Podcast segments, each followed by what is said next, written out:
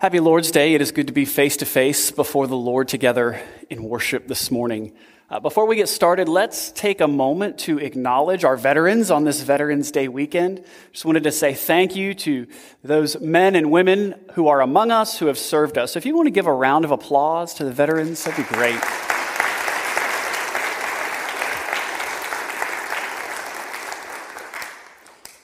Amen. Well, with that, uh, we are going to, in the words of the 1990s recording artist Salt-N-Pepa, talk about sex. We are in First Thessalonians chapter 4, and we're going to cover the first eight verses together this morning. This passage can be uncomfortable for us, but it is crucial to us if we want to live in such a way as to please God. Uh, the wider section is concerned with holiness, with sexual holiness, with our holiness and our life together as a church, with holiness in our civil lives, and with holiness as it relates to our hopes and expectations. Thessalonians, from this point forward, is all about our holiness. And today we are going to be focusing on sexual holiness.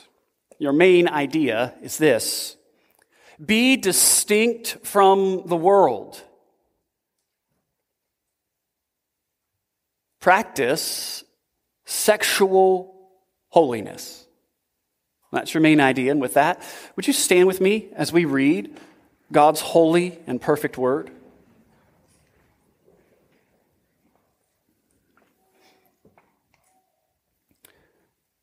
1 Thessalonians chapter 4, starting with verse 1. Finally, then, brothers, we ask and urge you in the Lord Jesus that as you received from us how you ought to walk and please God, just as you are walking, that you do so more and more. For you know what instructions we gave you through the Lord Jesus. For this is the will of God, your holiness that you abstain from sexual immorality, that each one of you know how to possess his own vessel in holiness and honor, not in the passion of lusts like the Gentiles who do not know God. That no one transgress and wrong his brother in this matter, because the Lord is an avenger in these things. As we told you beforehand and solemnly warned you. For God has not called us for impurity, but in holiness. Therefore, whoever disregards this disregards not man, but God, who gives his Holy Spirit to you. This is the word of the Lord. May he carve its eternal truths on our hearts. And let's pray together. Father, you are holy, holy, holy. And we, by faith in Christ, by your grace and your mercy, have been made your holy people. We thank you that you have set us apart as your holy people, that you are making us holy as we grow in godliness and that when Christ returns, we will be fully, once and for all, holy.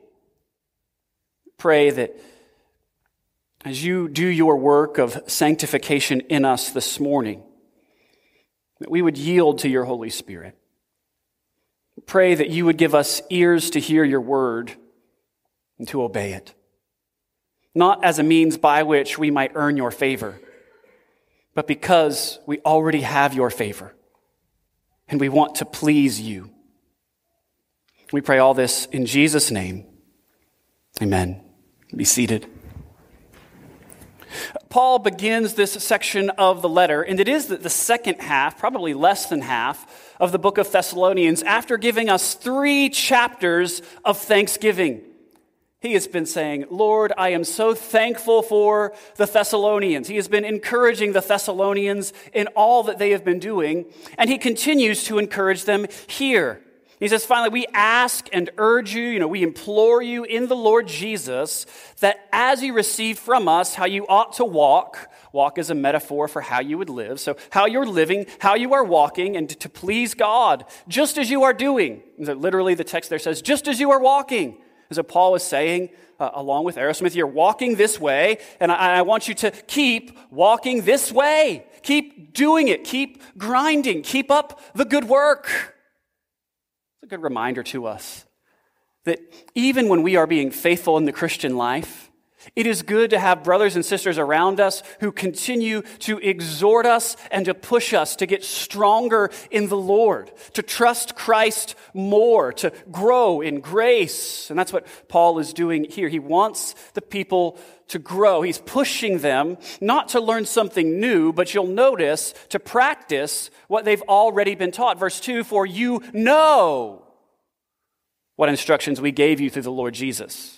And what is it that he's taught them that they know that he wants to be more specific about? This is the, the one, one of the things you know that we want you to recall that you know.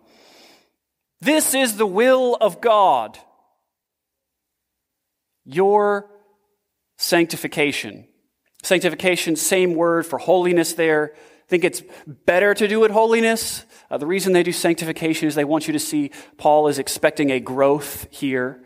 Um, but, but really, holiness fits better. You'll see the word holiness there in verse 4. You see it in verse 7. You see it next to Holy Spirit in verse 8. Uh, at the end of the book, at chapter 5, verse 23, you have the word sanctify again. It's the word for holiness there. And then just before our section, you see in verse 13, is that he's praying that God may establish your hearts blameless in holiness before our God and Father at the coming of our Lord Jesus with all his saints, literally his holy ones. Holiness is in view here. And so before we get to holiness, though, I should back up. He wants the people to know what God's will is. And that is a subject that really gets Christians excited. But I also think it's one that is a little bit fuzzy most of the time that we talk about it because we fail to talk about God's will in the proper categories. And so I'm going to, suggest a few categories uh, this morning and comment on the first, and then we're going to move on uh, to talk about the category that Paul is concerned with this morning. So, first category, first way of thinking about God's will is God's will of direction. This is the one Christians are usually most interested in. God's will of direction refers to what I ought to do in any and every specific situation in my life. So, this is what people are after when they're thinking, you know, I want to know what God's will is in my life for uh, what job I would do, who I would marry, where I would retire, or where I would go to church. Now, there are a lot of people that will teach you you can discern exactly God's will of direction for your life. I'm not one of them. I believe that God has given us His Word and His Spirit and His people so that we can use our wisdom to make good decisions. And insofar as we are obeying God's will of desire, His commands, we're going to get to that one in a second, we are free to make decisions and do what we like. So you can think about that. We can talk more about it later, but that is God's will of direction. Secondly, we want to talk about God's will of decree. God's will of decree. This gives expression to everything that God has ordered that will take place throughout time and space. God's will of decree cannot be thwarted. It was determined before the foundation of the world that the Lamb of God would be slain for the sins of the world. And there was no way anyone could stop God's will of decree in that from being accomplished. God's will of direction, God's will of decree. And then, thirdly, and Paul's concern this morning for us, is God's will of desire or his will of command. This gives expression to how God wants us to live, how he would desire for us to live. And God's will of desire, his will of command, can be disobeyed, can be disregarded. And it's God's will of desire that Paul is concerned with. And we say, well, what is it that God is concerned with with the Thessalonians? Their holiness. What does God want for us? What is his will for us in regards to his desire? Our holiness. We are to be God's holy people. We're to be a people defined by holiness. a people that is distinct from the world, set apart because of our faith in Christ. We are to be a people who have lives that are consistent with God's holy character. We aim to please God and to live in a way that's consistent with His character. Again, not because we are trying to earn our salvation, but because we have our salvation. You can think about it this way uh, children don't obey their parents in order to be included in the family. One of the things uh, my boys will sometimes happily do for me is, is they will go out into my yard where some of you had gifted me a magnolia tree. It was pretty big. Uh, and, you know, first week I was here, I was like, this is some gift that I have to like dig in the ground and then put it in the ground. There's a lot of work. This is a little, I don't know if, is this a gift or are they trying to play a joke? I don't know. But, but we got it in the ground. And one of the things with magnolias, you got to water them all the time.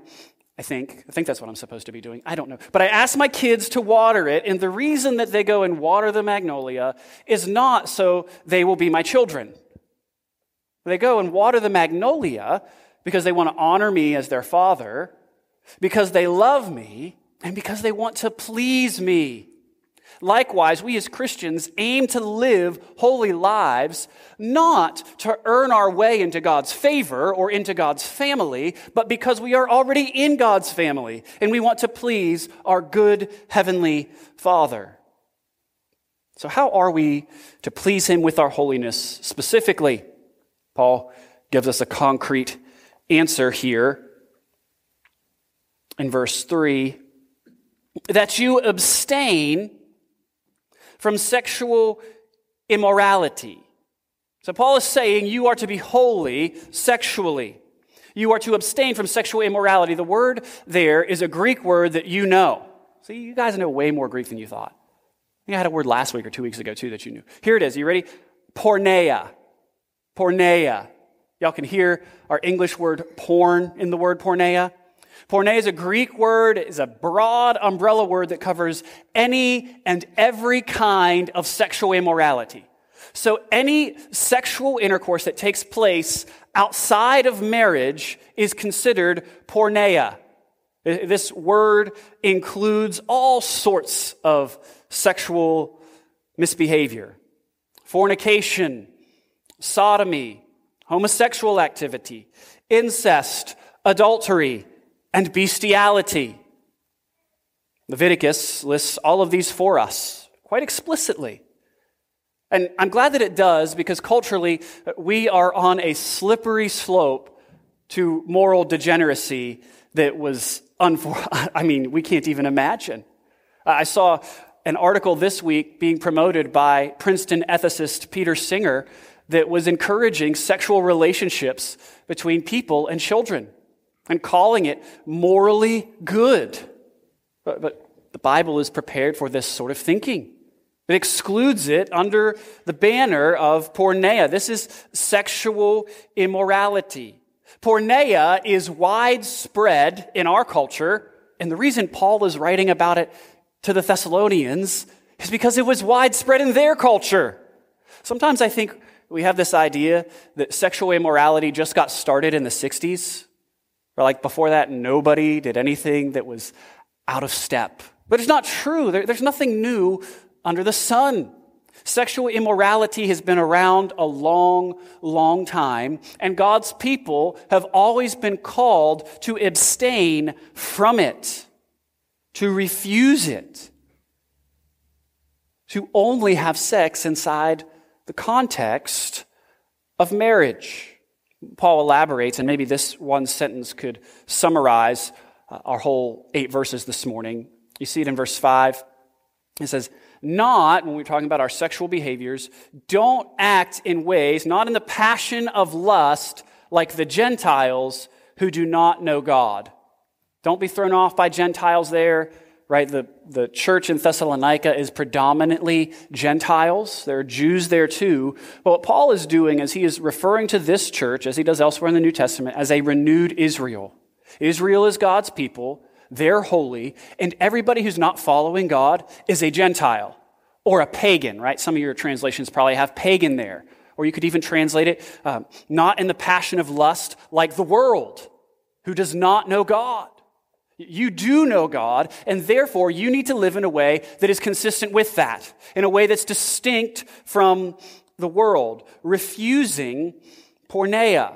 And so now, now Paul has laid out for us this is the will of God for you, your holiness, that you abstain from sexual immorality. And he's going to get very practical. He's going to say, well, how can I fight? How can I abstain from sexual immorality? And he gives us some information here. Verse 4 that each one of you know how to possess his own vessel in holiness and honor. I'm going to explain that in a second because every one of you have, I'm going to guess, in your translation, that each one of you know how to control his own body in holiness and honor. Not in the passion of lust, verse 5, like the Gentiles who do not know God, so that no one transgress and wrong his brother in this matter, because the Lord is an avenger in these things. So, verse 4 why have we opted, have I opted to translate that possess his own vessel? Well, the easy answer is literally in Greek, it just says possess his own vessel. And what's happened in most all of your translations is they've said that's going to sound very weird to contemporary English speakers. And it's going to be unclear what Paul means. And so all they've done is they've said vessel is a metaphor, and they've done the work to try to help you. Now, there are three options for this metaphor, this word vessel, what it could possibly be. The first one, and it's the one reflected in most translations, is that when it says each one should possess his own vessel, the idea is that he should possess his own body, be self controlled. That's option number one, his body. Option number two is going to make you really uncomfortable. Uh, the idea is that each one should possess his own body part in holiness and honor. Right? That Paul is making reference to the male sexual organ. And he's basically saying, don't be led along by these passions. With me? The third option, the one I prefer, is that possess his own vessel refers to, vessel there refers to one's wife. One's wife. Let me give you the reasons why I think that. One, the cultural expectation of marriage. Most everybody in the culture at that time would have been married. Secondly, verse 6 tells us that this sin is against one's brother. Third, the conversation about sex in the Bible, any time you hear sex discussed in the Bible, there is always the backdrop of God's design for marriage. Number four, Extra biblical literature from the same time period uses the word vessel to refer to wives. Number five, uh, rabbinic literature uses the word vessel to refer to wives and sometimes with sexual connotations. Reason number six, Peter uses this metaphor of vessel to refer to wives in his epistle. 1 Peter chapter 3 verse 7. Husbands, live with your wives in an understanding way, showing honor to the woman as the weaker vessel, since they are heirs with you of the grace of life, so that your prayers may not be hindered. And number seven is because I, I think that this was a common metaphor that most would have been familiar with, and it's one that is utilized in the book of Proverbs.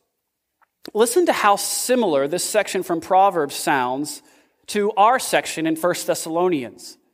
We're going to have the, the metaphor, there's a cistern or a vessel in view, and we're also going to have the threat of God's judgment. So, Proverbs chapter 5, verse 15. Drink water from your own cistern, flowing water from your own well. Should your springs be scattered abroad?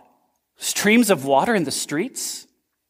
Let them be for yourself alone and not for strangers with you.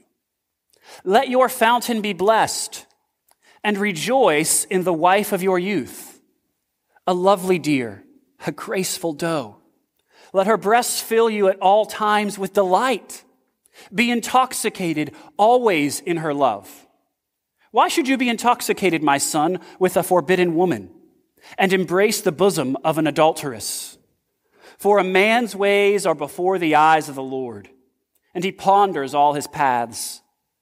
The iniquities of the wicked ensnare him, and he is held fast in the cords of sin. He dies for lack of discipline. And because of his great folly, he is led astray. For all these reasons, I think Paul's exhortation here is not merely negative, right? Control yourself, fight against your animal urges for sexual gratification. I think he's giving them the positive exhortation. He's saying, possess your own vessel. Delight in the wife that you have. Drink from your own cistern. Don't be like the Gentiles drinking from whatever cistern you see when you're thirsty. No, drink from your own cistern. Enjoy marriage and its fruits, and that will protect you from porneia. Bottom line is this, whichever way you understand this metaphor, that the sexual practices of God's holy people must be holy, distinct from the world. Paul lays out motivations or reasons for this throughout the text. You can look at verse 1 sexual holiness pleases God. Verse 7 For God has not called us to impurity, but in holiness.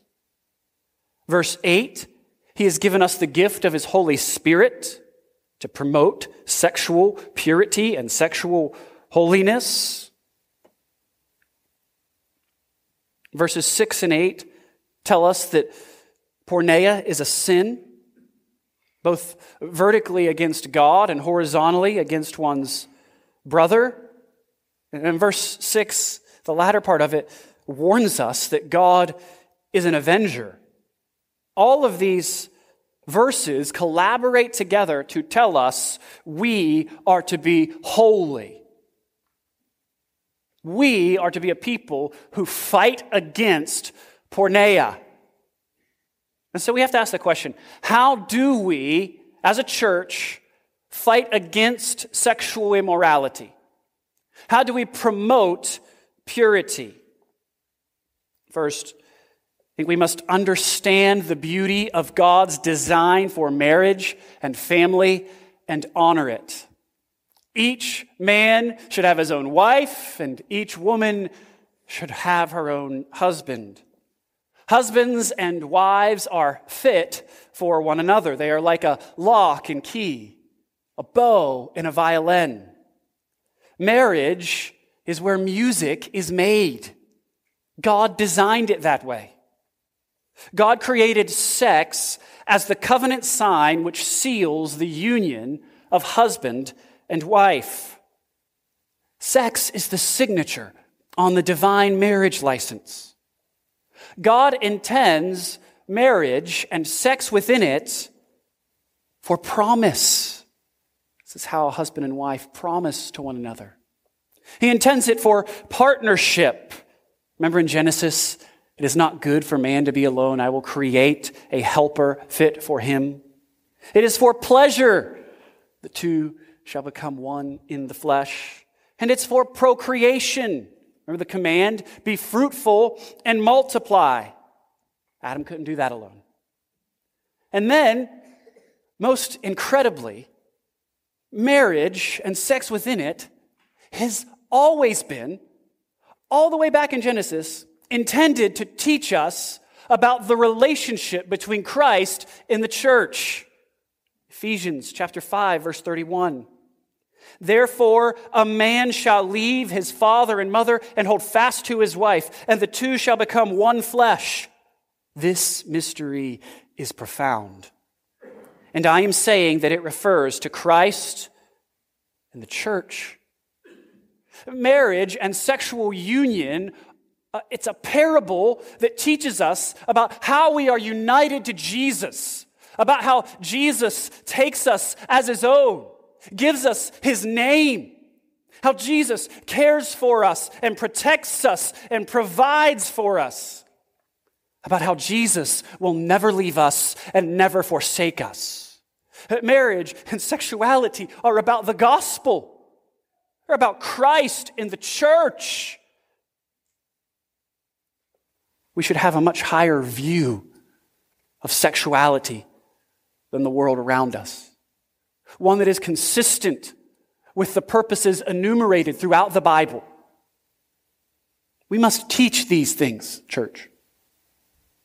Yes, it might be a little awkward, but we must teach them. Parents, you must teach the true story of sexuality to your children because the world is full of lies. You must teach them what is true and good and beautiful because there are plenty of people out there who will teach them what is ugly and false. Teach your children about sex. Otherwise, they will learn that sex is not sacred, that it is a normal bodily appetite to be fulfilled and satisfied, sort of like eating. Just go to whatever restaurant you're feeling that day. The world will teach them that sex should be however, whenever, with whomever, or whatever they please. The world will teach your children that God's good design for sex only within marriage is oppressive, dehumanizing, destructive, and backwards.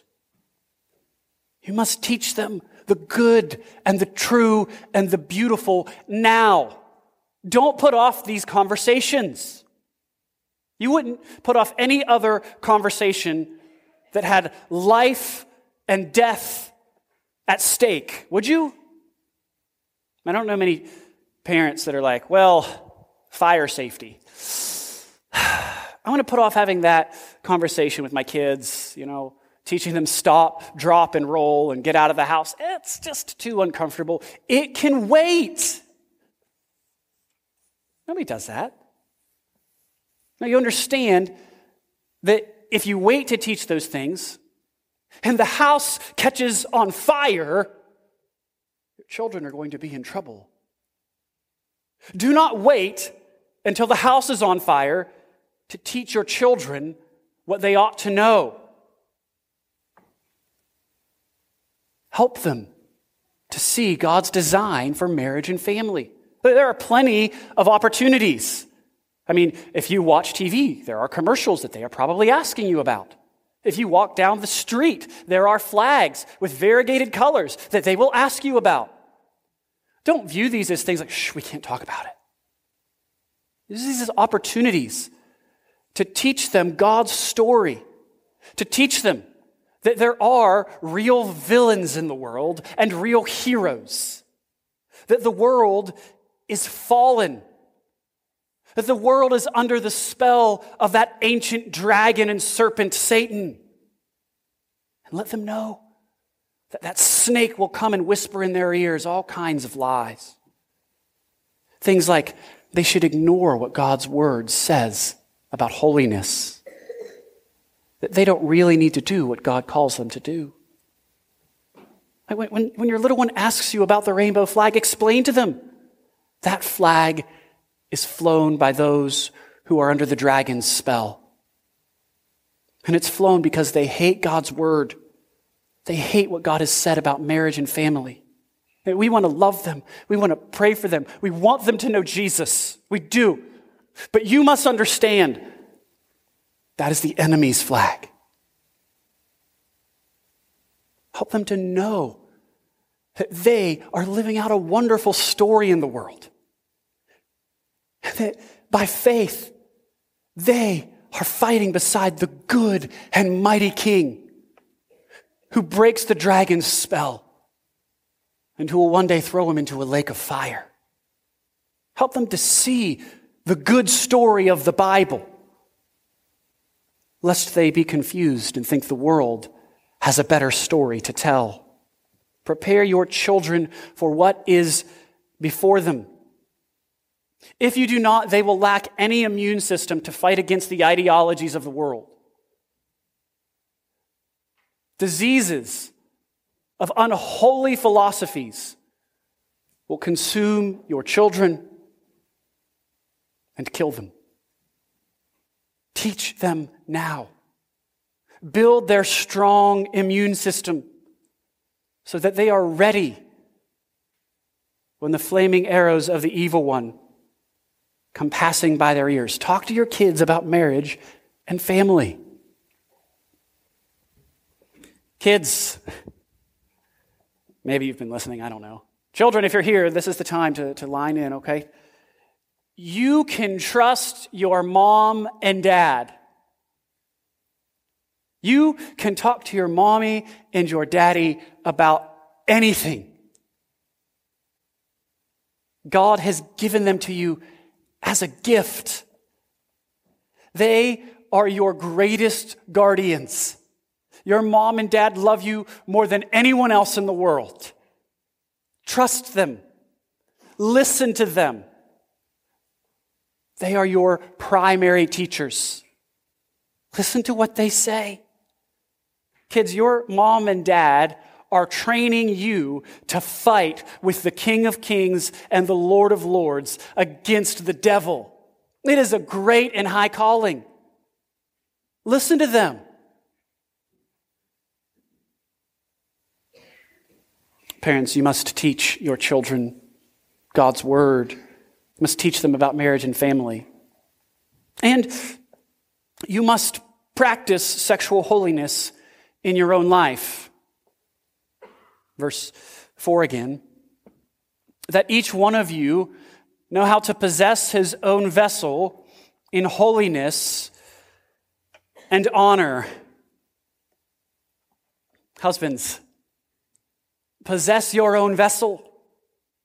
Drink from your own cistern. Get thirsty and drink often.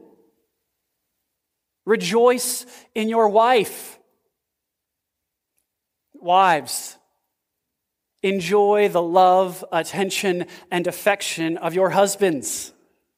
Delight in being the object of beauty that holds his gaze. Enjoy being the apple of your husband's eye. Relish being your honeybee's honeysuckle. I think there's a line about sugar and sweet iced tea, but I always mess it up. You are the beloved of your husband. Say happily with the bride of Song of Songs. Let him kiss me with the kisses of his mouth, for your love is better than wine. Husbands, possess your own vessel.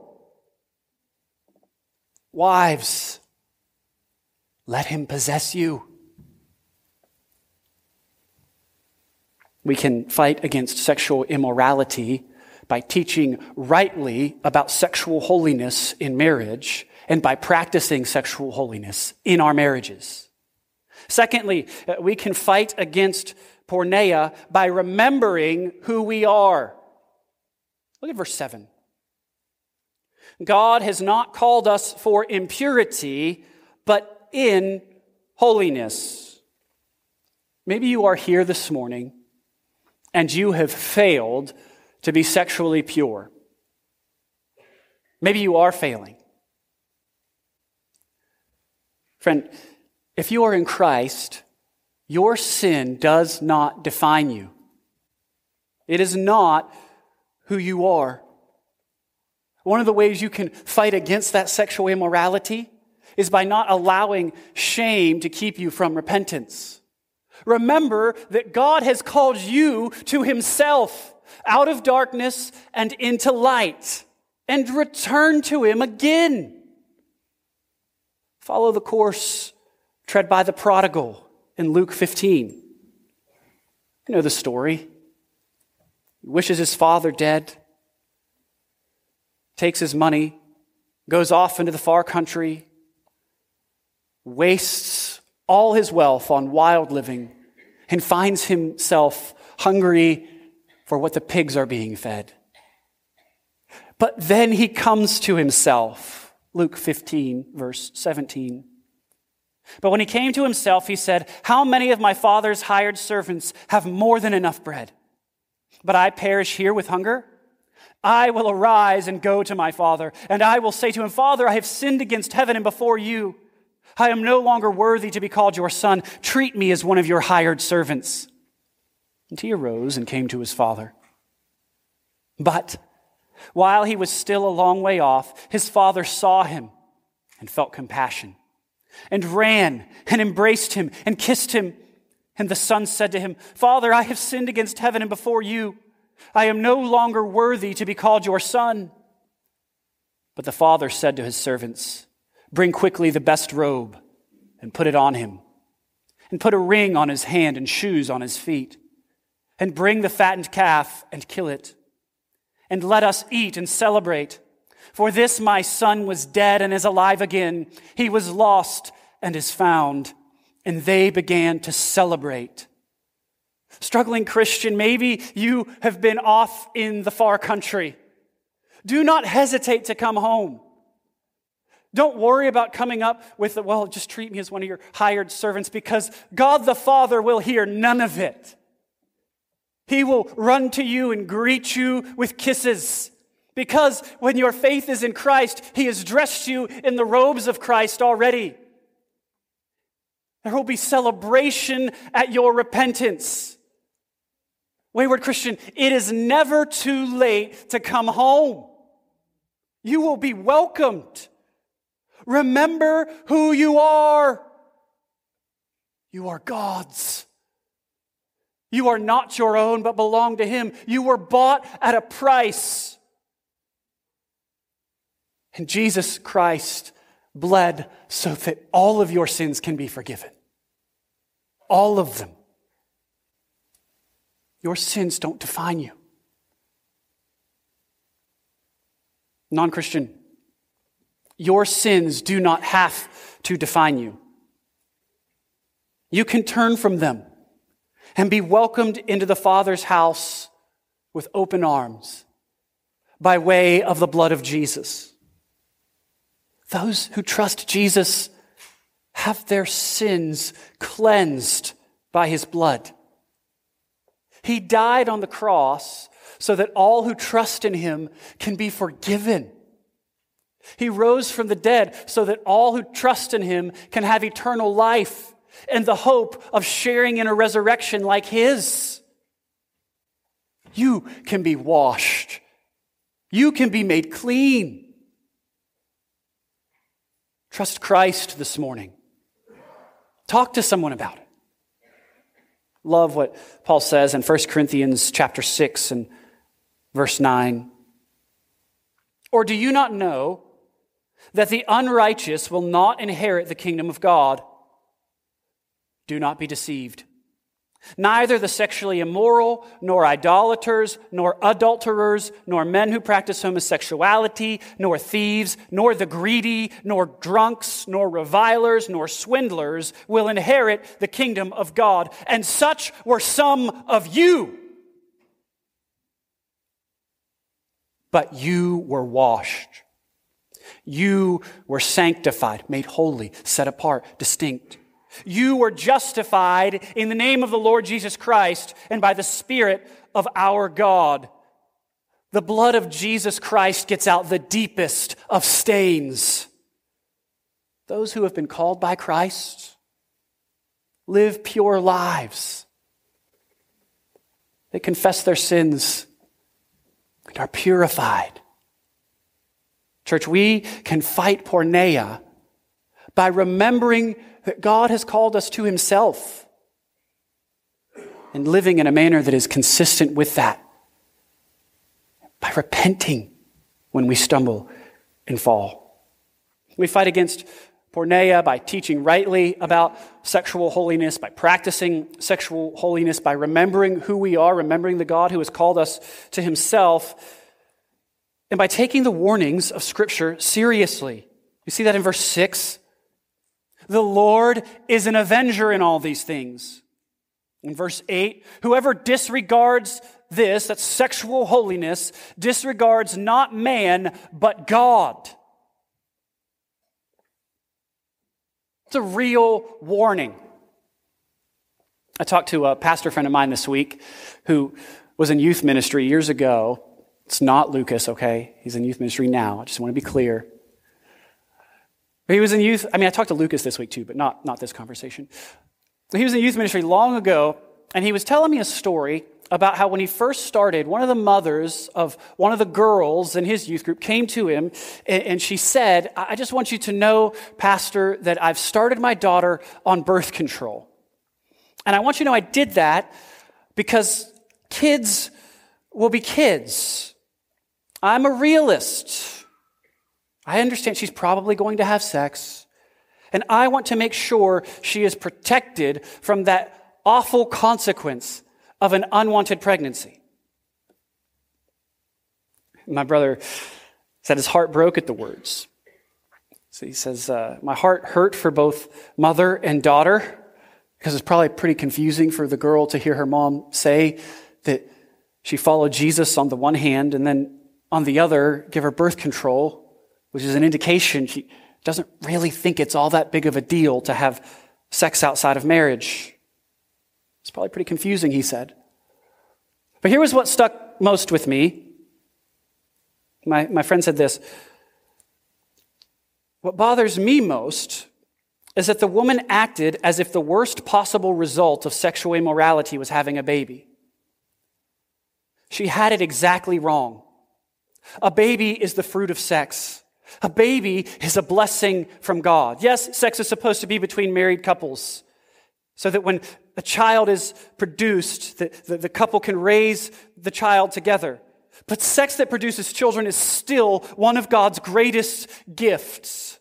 The curse of sexual immorality is not a baby. No, the curse of fornication is everlasting torment under the wrath of God in hell.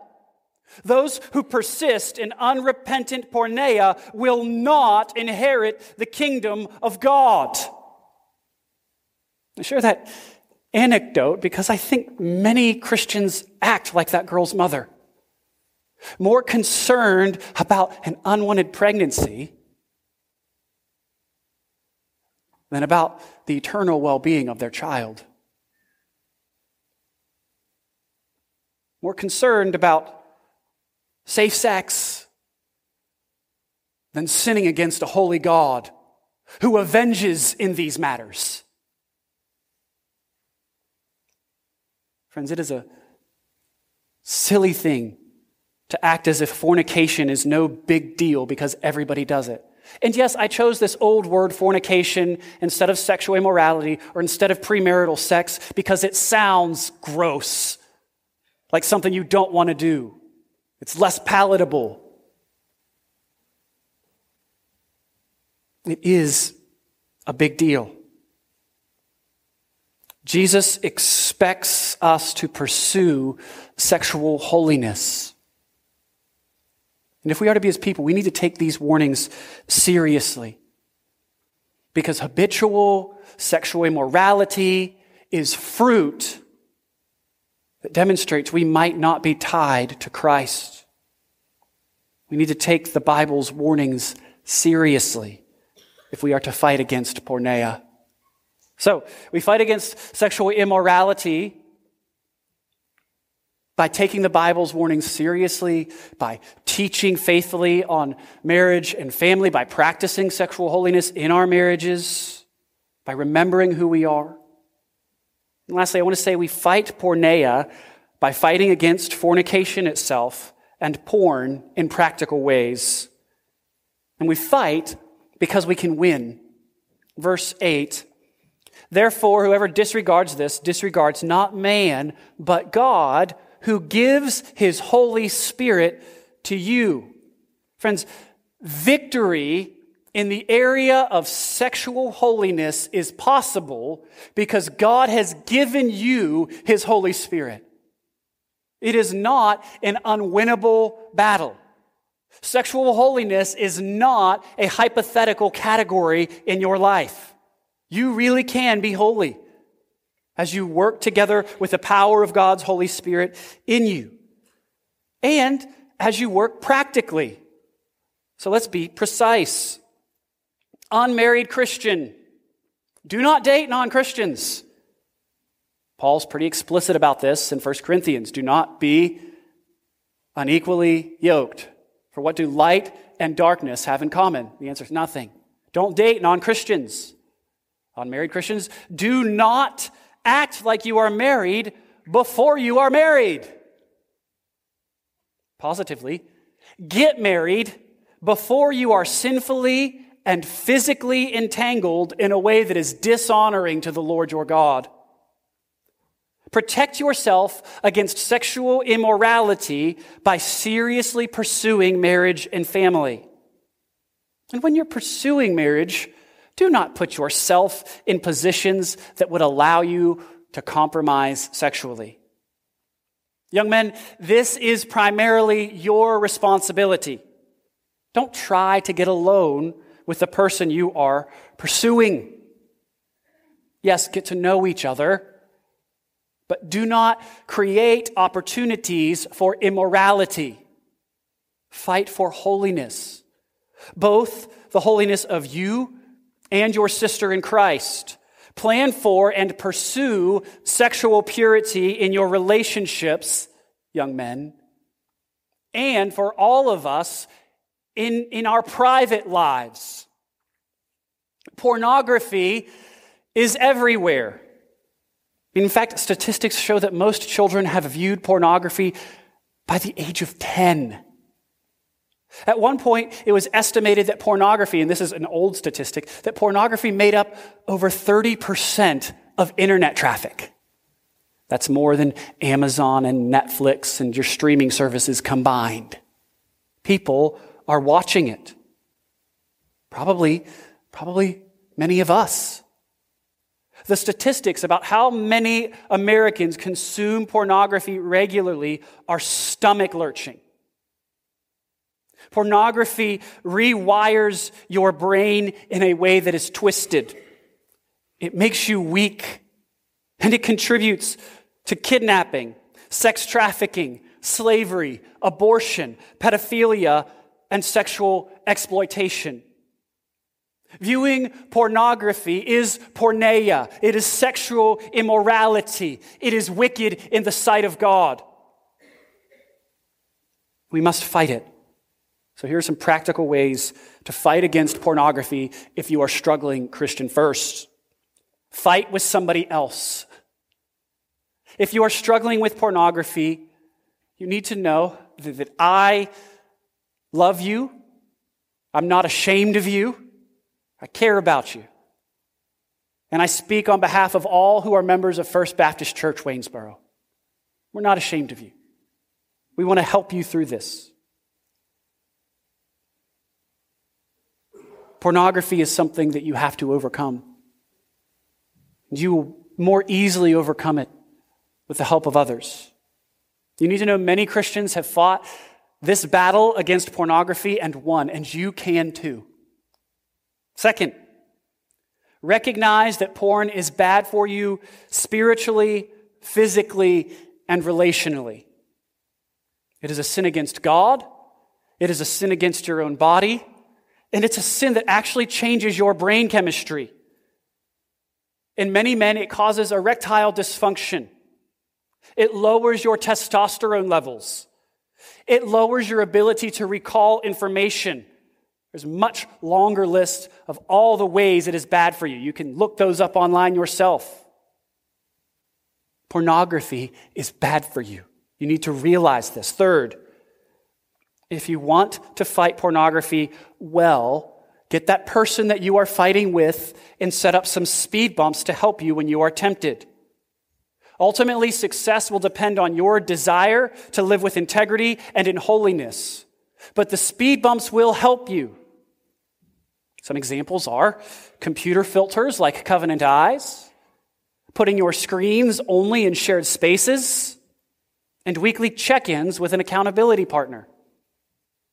Fourth, it is important to identify the times you are most tempted to view porn and the things that trigger your desire for it. Then take action to prepare yourself to withstand the temptation at the times when it comes. Help it to come not as an ambush, but as a battle that you are prepared to fight and win. Fifth, find more productive ways to spend your time and to relieve stress. Develop holy habits. Give yourself to Bible reading, to prayer. Uh, go for a run. Do push ups. Develop a new skill. Find productive ways to replace pornography in your life. Sixth, remember again that you are loved by your brothers and sisters in Christ and be prepared for a long term battle. Addictions are not generally overcome overnight. Be committed to long term, ordinary obedience in the same direction for a long, long time. Porn is horrendous. It makes you weak. It encourages you to live a lie, and it must be repudiated in your life. It must be repented of. You must and can defeat it, and you must come to your brothers and sisters in Christ and ask for their help. And we're not going to look down on you when you need help and when you stumble. It will be a delight of your brothers and sisters in Christ to help you get back on your feet again. Do not be ashamed to repent. Be ashamed of the sin. The church is here to fight for you and to fight with you. All of us struggle with sins. We all have different sins that we struggle against, and all of us ought to help one another to turn to God from idols to serve Him faithfully. Church, we really can please God by living holy lives. We really can live sexually pure lives. God really has given you His Holy Spirit. He really will give you victory over pornography and over sexual immorality. And yes, a commitment to sexual purity will make us distinct from the world. But that is the whole point. We have been saved out of the world, into the church, and onto the mission of God, that all nations might worship the Lord Jesus Christ as King. Friends, we belong to the King. We have not been conquered by the devil, and his sexual revolution will not reign in the church. His head will be crushed beneath our feet. We will reign with Christ when he comes. So let us fight sexual immorality now. Let us fight for holiness together. Let us fight for the holiness without which no one will see the Lord. Let us commit ourselves to walking to please the Lord our God, just as we are walking together. Let's pray. Heavenly Father, we thank you for your word. We thank you that it challenges us. Thank you that your spirit shapes us by your word more and more into the image of Christ. Lord, this morning we confess that we are a sinful people. We confess that there is porneia in our lives. We thank you that you've given us Jesus Christ, who is faithful and just to forgive our sins and to cleanse us from all unrighteousness when we confess them. And so, in confessing our sins this morning, Lord, we also uh, receive your pardon and rejoice in it. We rejoice as those who are hugged and loved and welcomed into your presence. Pray all these things in Jesus' name. Amen.